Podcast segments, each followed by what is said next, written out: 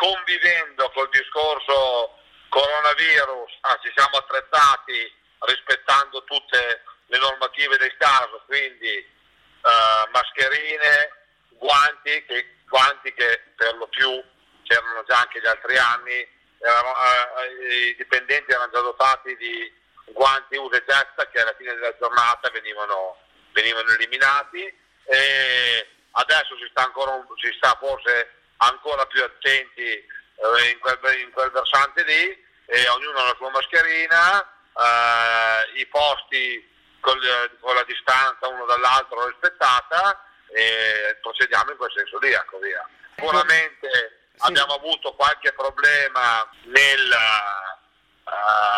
con qualche dipendente che non è potuto partire dai paesi di origine dove vanno a fare l'inverno, e quindi ci siamo attrezzati in altro modo con dell'altra manodopera, ecco via.